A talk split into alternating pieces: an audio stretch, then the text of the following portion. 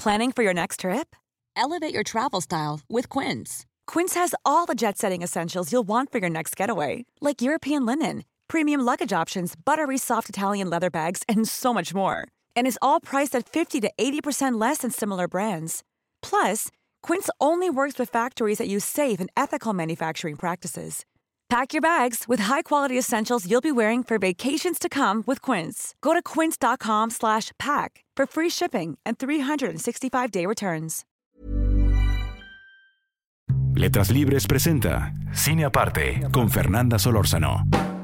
Bienvenidos a Cine Aparte, gracias por darle play a esta nueva entrega. Como seguramente saben, existe un género de ficción conocido como heist movies o paper movies, para el cual no conozco un término equivalente en español. Son películas que narran robos con características muy particulares. Son robos que se llevan a cabo no por una, sino por varias personas, cada una de ellas cumpliendo un rol muy específico dentro de un plan muy complejo y previamente ensayado. Son historias que se cuentan desde la perspectiva de los ladrones y la puesta en escena de la estrategia en estas películas. La estrategia previa al robo es igual o más importante que, que la representación del robo mismo. Durante la etapa de planeación se calculan los tiempos, se calculan los riesgos, a veces se construyen maquetas, a veces se recorren los lugares físicos para estudiar los espacios, etcétera. Sobran ejemplos de estas películas. Uno muy popular es Ocean's Eleven, sobre todo el remake que hizo Steven Soderbergh a la, a la película original de, de Lewis Milestone. A pesar de que estas heist movies se basan en algo tan real como lo es el robo y la delincuencia, su aproximación a esta, a esta actividad en la vida real es absolutamente cinematográfica. ¿Por qué? Porque es lúdica, es amoral, no es lo mismo que inmoral, y sobre todo porque es un tratamiento muy imaginativo, casi fantasioso. Los robos que se representan en las heist movies son casi exclusivos del mundo de la ficción. Siempre hay una o varias excepciones que confirman la regla, y una de ellas es el documental Los Ladrones, la verdadera historia del robo del siglo, del director Matías Gilbert. Es un documental recién estrenado en Netflix.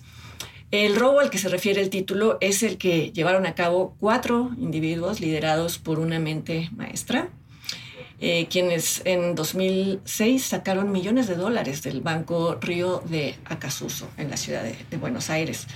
El robo fue tan conocido, por lo menos en Argentina, que en el dos mil veinte se estrenó una película de ficción que lo representaba. Esta película se llamó también El robo del siglo.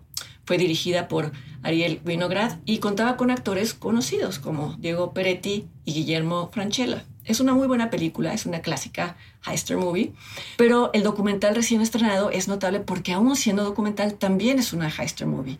Gilbert no se limitó a incluir entrevistas en formato de cabeza parlante con casi todos los involucrados, sino que, desde una intención muy clara y yo creo que muy lograda, usó el formato y las convenciones de una heist movie de ficción y consiguió que los principales ladrones originales reconstruyeran su propio robo, no solo en el recuerdo, sino en locaciones del mundo físico. Creo que en este sentido el documental tiene un valor doble. Por un lado, eh, contiene el relato de los involucrados, el relato de primera fuente, y verán que además estos involucrados son mucho más extravagantes que los personajes Eh, representados por los actores en la película de ficción. Y por otro lado, tiene el valor de ser un homenaje abierto a un género de la ficción, es decir, es un homenaje al, al cine mismo. Los Ladrones, la verdadera historia del robo del siglo, comienza con una voz en off. Es una voz en off que plantea la diferencia entre la moral y la ética y establece que los juicios morales son resultado de una convención social y que, en cambio, la ética es una escala de valores que el individuo se impone a sí mismo. Se juzga desde la conciencia, la ética, dice esta voz. Pronto se revela que la voz en off corresponde al autor intelectual del robo, Fernando Araujo, quien a través de un rótulo en pantalla es caracterizado por el director como el artista. Una vez que se sabe quién es el de la voz, también queda claro que la distinción entre moral y ética que acabamos de escuchar es una de las muchas formas en las que Fernando Araujo racionaliza y justifica todo lo que sucedió.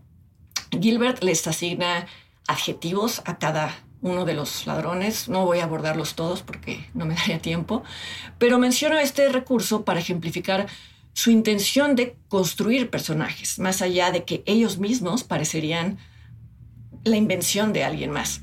Creo que el ejemplo más contundente es el propio Araujo, el, el artista, cuya apariencia física casi compite en extravagancia con su discurso filosófico. Es un hombre que evidentemente se ha sometido a una o varias cirugías plásticas, no por la necesidad de esconderse, sino probablemente como una extensión de su apreciación estética del mundo. No es en vano que Gilbert lo llame el artista. En esta secuencia de introducción, Araujo cuenta que por ahí del año dos mil tres decidió investigar, como lo llama él, las artes, las artes plásticas, las artes marciales y las artes canábicas. Y que considerando que el arte es una de las pocas formas de trascender que tienen las personas, un día, dice, decidió robar un banco de una forma que fuera artística. Concibió un plan que suena inverosímil y que parecería inviable de no ser porque por lo menos en un primer momento, como se sabe, funcionó a la perfección. Vamos, hay tanto del caso real que imita a los relatos de ficción que no, no voy a revelar cuál fue la pieza suelta que tiempo después hundió a los ladrones y que dio lugar a un desenlace propio de una heist movie. Eh, es un desenlace irónico, inesperado y que involucra emociones cinematográficas como la venganza y como el desamor. Otro de los elementos que acercan este documental, El robo del siglo, al subgénero de la ficción ya mencionado, es todo lo relativo a la planeación, a la planeación de la estrategia por parte de los ladrones. Quizá otro documental sobre robos podría hacer esta reconstrucción por medio de la animación o de gráficas, o bien recurriendo a actores y recreaciones, como hacen muchos documentales. Es un recurso que creo que no funciona muy bien, pero el hecho de que los ladrones originales del robo del siglo ya están en libertad le permitió a Matías Gilbert pedirles que repitieran el recorrido que hicieron entonces. Y vamos, no, no es poca cosa, ya verán ver a Fernando Araujo entrando al canal de desagüe que fue pieza clave en el operativo y ver cómo se desplaza con el agua hasta la cintura.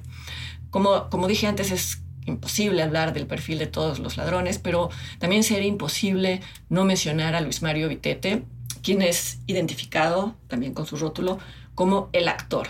Vitete es un hombre que antes de los hechos ya, ya había estado preso en Uruguay y que durante una salida provisional de la cárcel se fugó y se, se refugió en Argentina.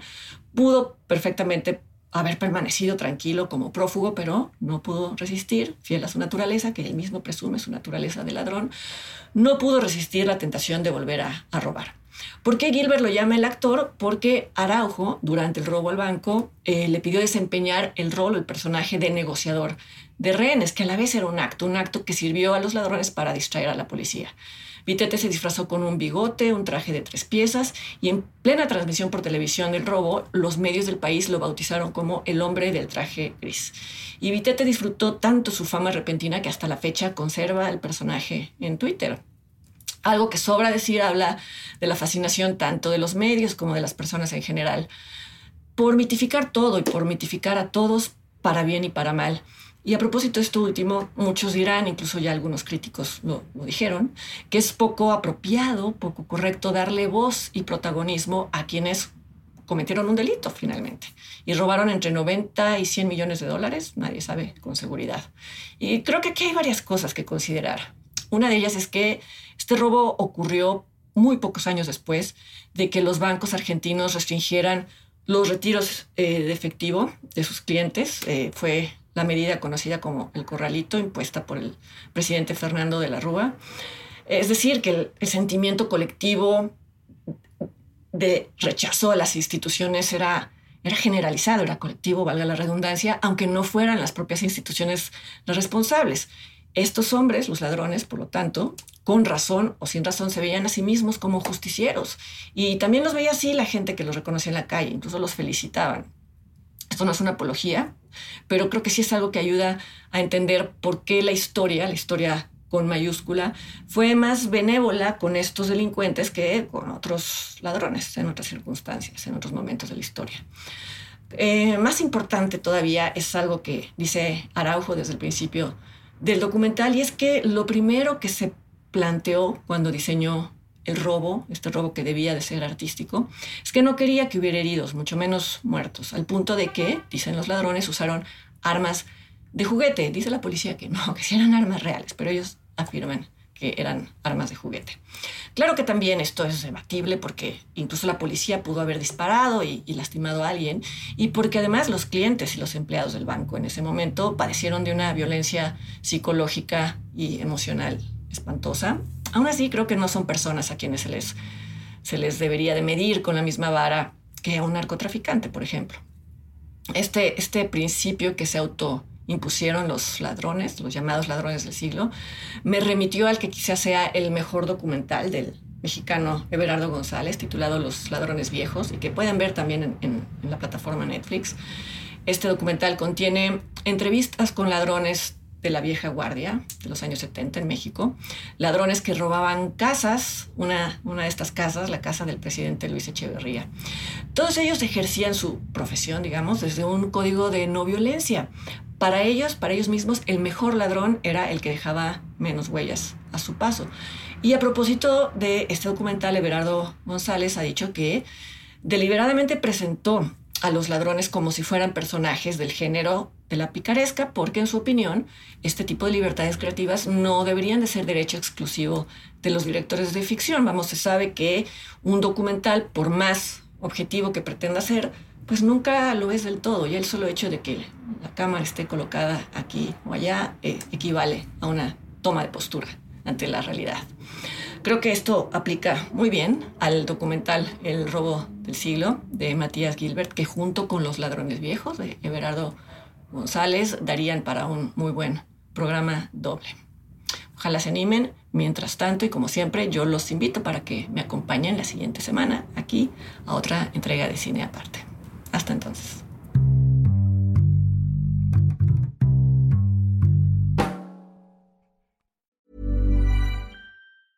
Hey, it's Paige DeSorbo from Giggly Squad. High quality fashion without the price tag. Say hello to Quince.